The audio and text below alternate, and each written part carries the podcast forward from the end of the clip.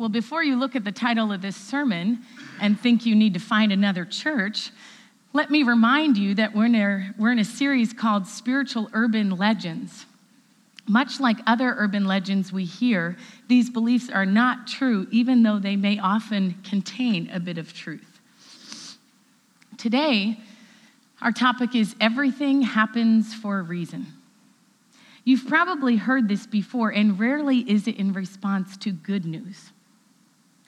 Often it is said in response to a tragedy or crisis, some painful experience someone is enduring, and they either tell themselves this or others tell them this in an effort to provide comfort.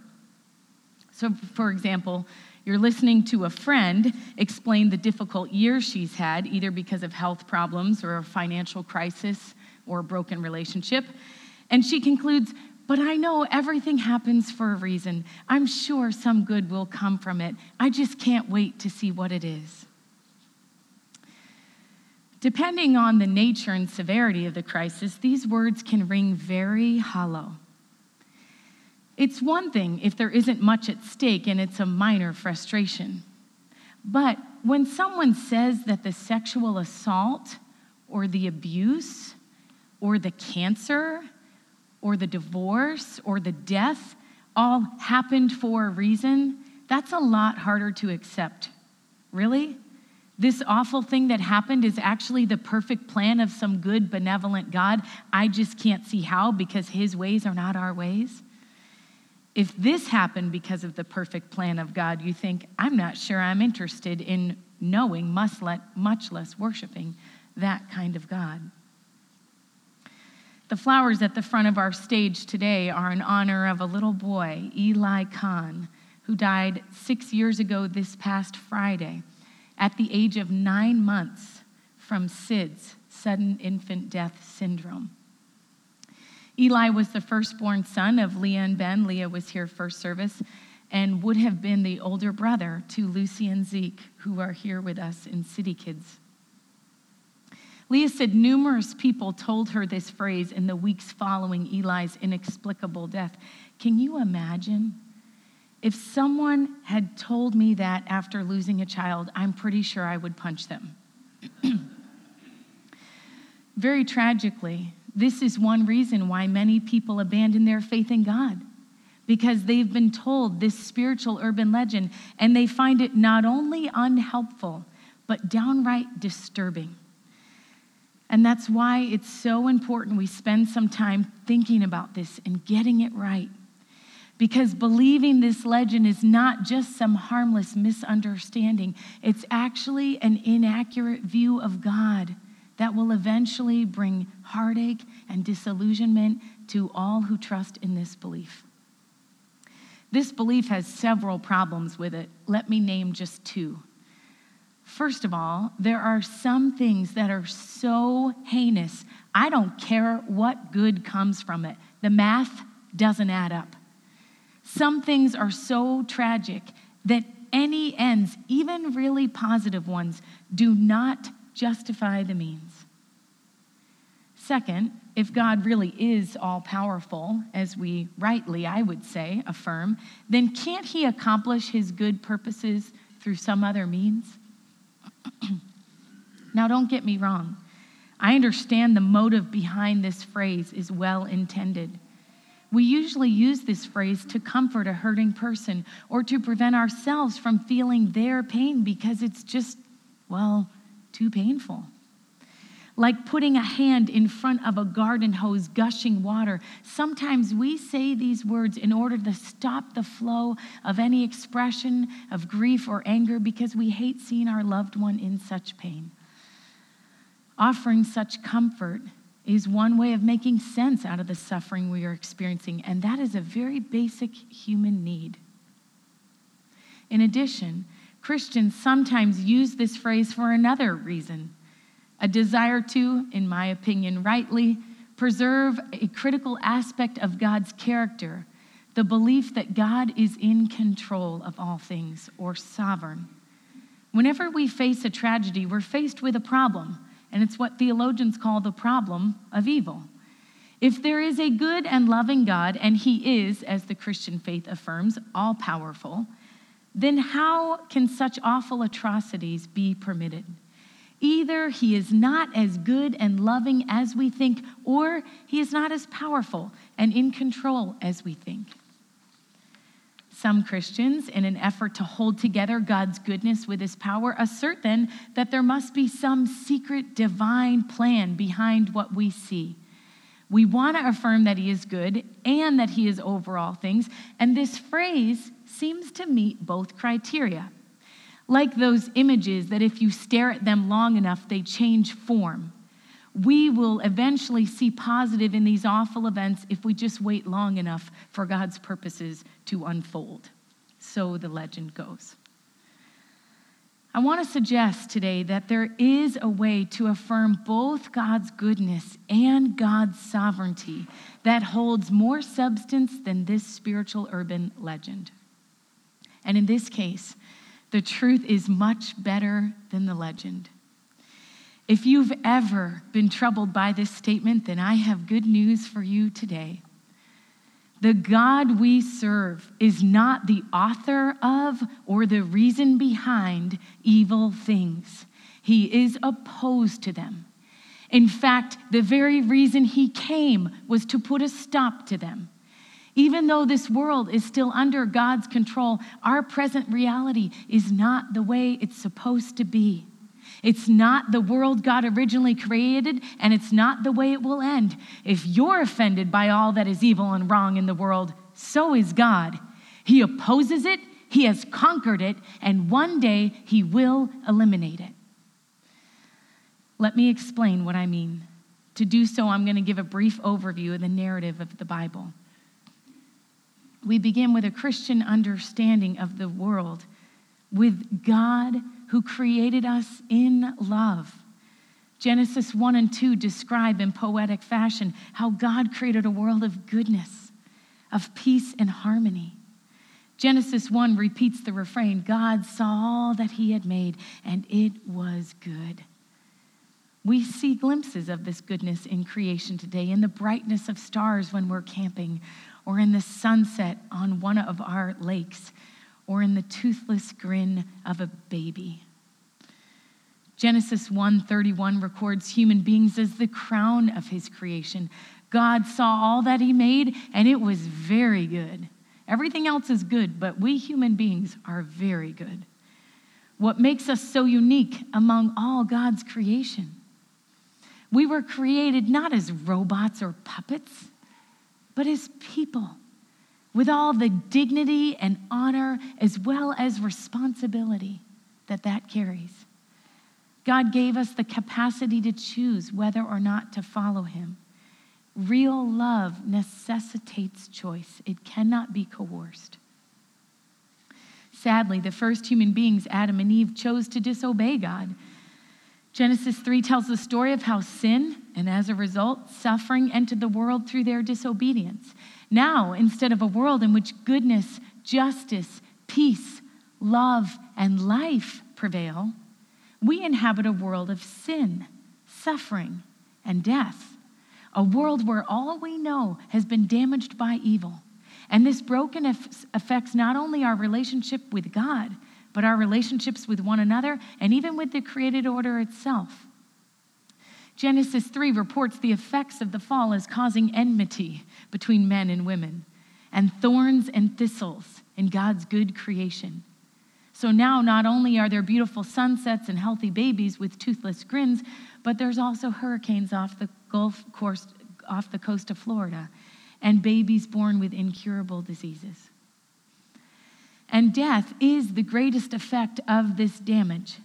The apostle Paul explains in Romans 5:12 that death entered the world through sin and in that way death came to all people. Elsewhere he says in 1 Corinthians 15:26 the last enemy to be defeated is death. Romans 8 describes the reality as creation longing, waiting to be delivered from its bondage to decay. I love how Cornelius Plantinga describes it in his profound book on sin entitled Not the Way It's Supposed to Be. He writes Sin is an anomaly, an intruder in God's good creation, a notorious gate crusher. Sin does not belong in God's world, but somehow it has gotten in. Think about it for a moment. All the pain we experience today, all the tragedies, are somehow the result of sin and its effects. And I mean sin generally, not specific sins we may commit. It is true that sometimes we may experience pain as a result of someone's specific or personal sin, as when a man is estranged from a family member because he spoke harshly to them at the last gathering, or when a woman finds herself alone because she refused repeatedly to remain faithful to her marriage vows. But more often, the pain we experience is the result of just general sin, living in a world that's marred by evil as in natural disasters or disease, death. And most often, it's much more complex and it's some combination of the two. General and specific sin combine and recombine in so many ways, we can't keep track of all the hybrids. No one person can take responsibility for Hurricane Matthew, but the fact that Haiti is in an impoverished country and we don't share the resources of this planet equitably make that disaster much worse. So we Christians don't need to put on a happy face and try to contort something bad into something good. Instead, we look at the bad and we say, This is not the way it's supposed to be. Let me be real clear here. I am not saying that God cannot use awful things to cause us to grow. If anyone can find the good in something, surely it is God. And we have several examples in the Bible of that happening. But to say that he can bring good out of evil is a far cry from saying that everything that happens is somehow good. We don't need to force fit evil things into becoming good things. Instead, the Bible argues that sin and as a result, suffering pervade all of life ever since the fall. But thankfully, the story doesn't end there. Suffering pervades all of life ever since the fall, but in the end, it will not prevail. God did not give up on his creation. His great rescue project culminated in sending Jesus to earth to rescue us. Jesus' entire ministry was about bringing hope and healing to people. That's why we have so many stories of him healing people physically, emotionally, socially, and spiritually. But he doesn't just teach and model for us a different way, he makes it possible for us to live a different way. As we've already prayed and sung this morning, through his life, death, and resurrection, he overcame the power of sin and death once and for all. Romans 5 21 and 22. For since death came through a human being, the resurrection of the dead also came through a human being. For as in Adam all die, so in Christ all will be made alive. Jesus Christ died our death so that we might live. Those of us who put our trust in Jesus will be raised to new life after we die. And that new life that awaits us will be even better than it was when God originally created the world. The Bible speaks of the day when Jesus will return and restore this earth fully for good. When he will rule this earth in perfect goodness, justice, and love, where all our brokenness will be restored. Listen to how Revelation 21, 3 to 5 describes that day. Behold, God's dwelling place is now among the people, and he will dwell with them. They will be his people, and he will be their God. He will wipe every tear from their eyes. There will be no more death, or mourning, or crying, or pain, for the old order of things has passed away. Behold, I am making all things new. I don't know what your view of heaven is, but let me tell you, it is not sitting around playing harps. It's living in the presence of the one who will deal justly and mercifully with all, where evil and pain are not tolerated, where selfless love is the norm, and where all that is good, including the gift of friendship and relationship, will not ever be taken from us. Now that's something to get excited about. But the problem is, even though we have been rescued by Jesus, and even though we one day will experience that rescue fully when he returns, we aren't there yet. To use the image of mall maps, we are here or somewhere on that line. I actually hope we're closer to him coming. But and while we may have been saved by Jesus, forgiven of our sins and seeking to follow him, we are not yet experiencing the fullness of that salvation. Do you see the overlap here? We are people who experience both the hope and goodness of God through relationship with Jesus and the effects of this broken world. That gray line has a finite ending. Do you see that? But where we fall in the timeline, there's still overlap. Christians do not get to bypass sin and suffering, not yet, anyway. So, does everything, and really we mean the bad things, happen for a reason? Oh, you bet. But it's not because of God, it's because of the fallen world we live in, it's because of sin. It's because evil is permitted to rule for now until Jesus returns. But one day it will be done away with. God's main plan is to get rid of all brokenness once and for all through the death of his son Jesus. In fact, his pain over the pain we face is what causes him to act and to rescue us. God doesn't just hate sin because he randomly set up the universe that way. God hates sin because it damages the creation he loves. In case that timeline is too abstract, let me see if this story about Jesus will help. In this story, we see how Jesus comforts others hurting.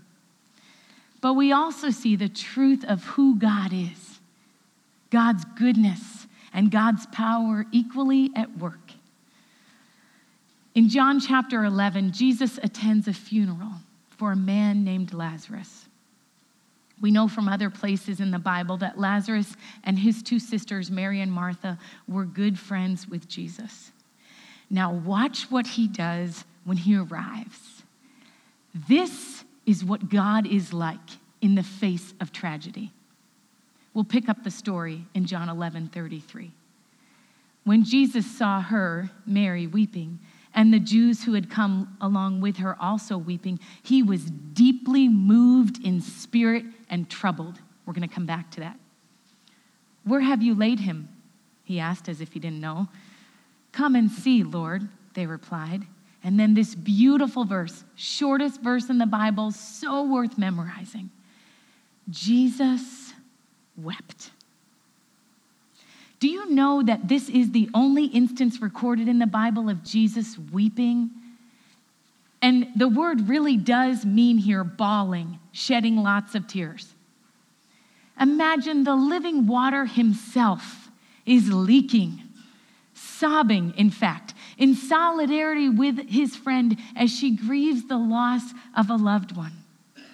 Of all the things Jesus experienced in his some 30 years on this earth, this is the one we have recorded that gets to him. The sight of those he loves experiencing the ripple effects of death. Oh, this is indeed comforting, friends. We do not worship a callous God who is unmoved by our emotions. I wonder if in your sadness at the loss of a loved one or whatever tragedy you have experienced, you need to know today that Jesus weeps with you, that your tears elicit his. It's very touching to think of Jesus weeping with us in our grief, but can he do anything about it? Well, in fact, sadness is not the only emotion recorded here for us. Verse 33 says, Jesus was deeply moved in spirit and troubled. This, this is where translators cleaned it up a bit.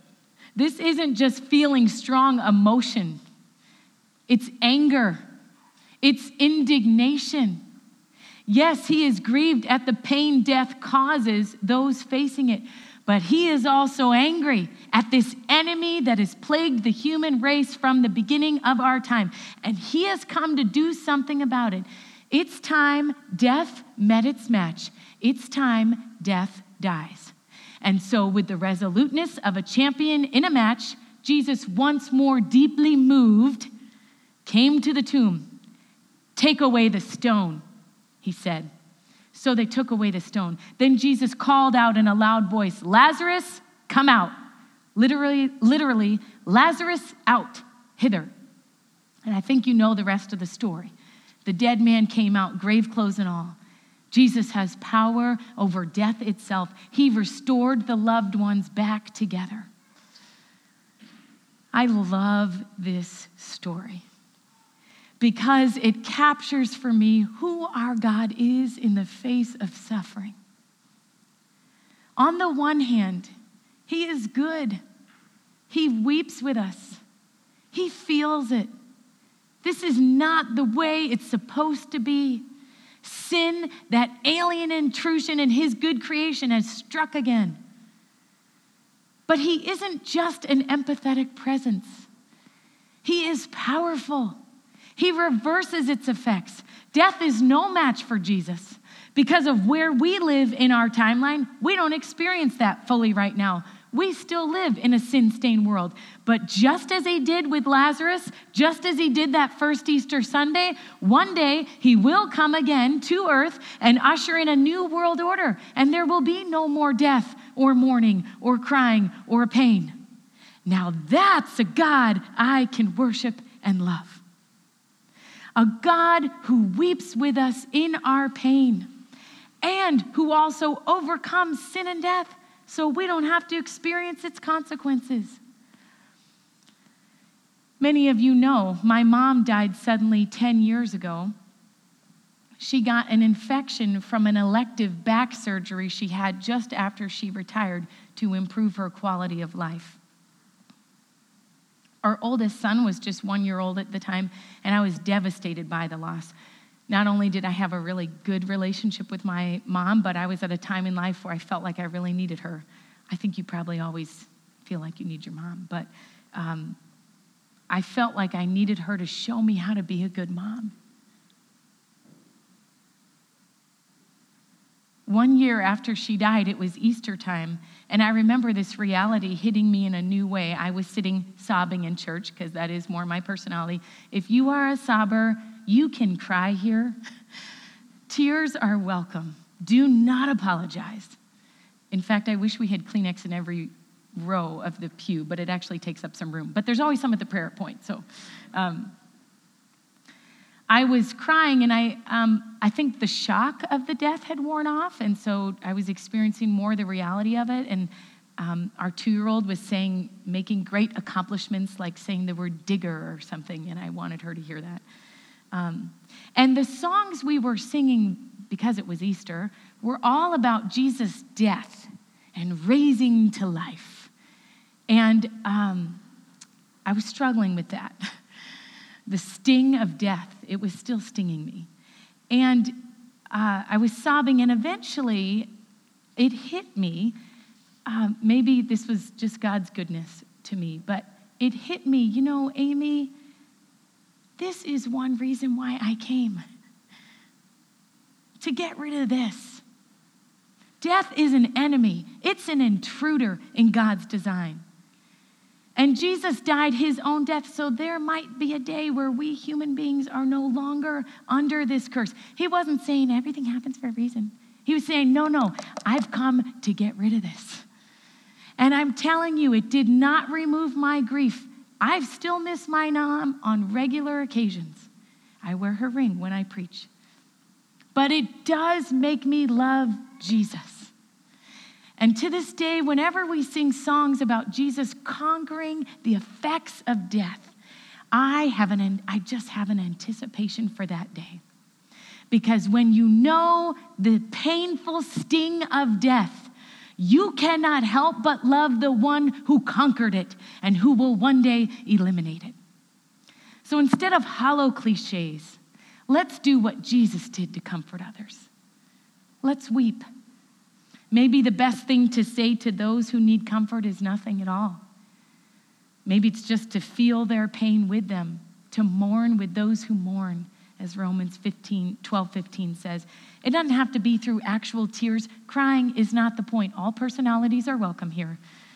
Empathizing with their pain and not and resisting putting a stopper on it is. And we act. Unlike Jesus, we can't raise people from the dead. But those of us who trust in Jesus are to be his hands and his feet here on earth. We have his spirit in us to help us do this work, to, in a sense, push back the darkness, to reverse the limit, to reverse or limit the effects of the damage we see around us, to be a light, to reflect a glimmer of that foretaste we will experience one day when he returns, to offer hope, to limit injustice to extend grace, to comfort the hurting. City Church, rather than looking in vain for some cosmic silver lining that may eventually come from suffering, we can embrace the beautiful truth that we worship a God who is not only opposed to suffering, but who has come and has suffered himself so that he might conquer it and eliminate it on our behalf. We can stare at every kind of hybrid of evil in the world and proclaim, this is not the way it's supposed to be. We can weep with those who weep, and we can act to soften the blow, to minimize the damage. And one day, one glorious day, we will hear the same voice that called Lazarus out of the tomb, and he will say, Enough. Now the dwelling of God is with people, and the one who has beaten death at death's own game will usher in a new reality, a new world order where sin and suffering are not permitted, and the last tear will fall. And after the last tear falls, there will be love and hope and freedom from sin and life. Come, Lord Jesus, come. Let's pray. Oh God, we are so thankful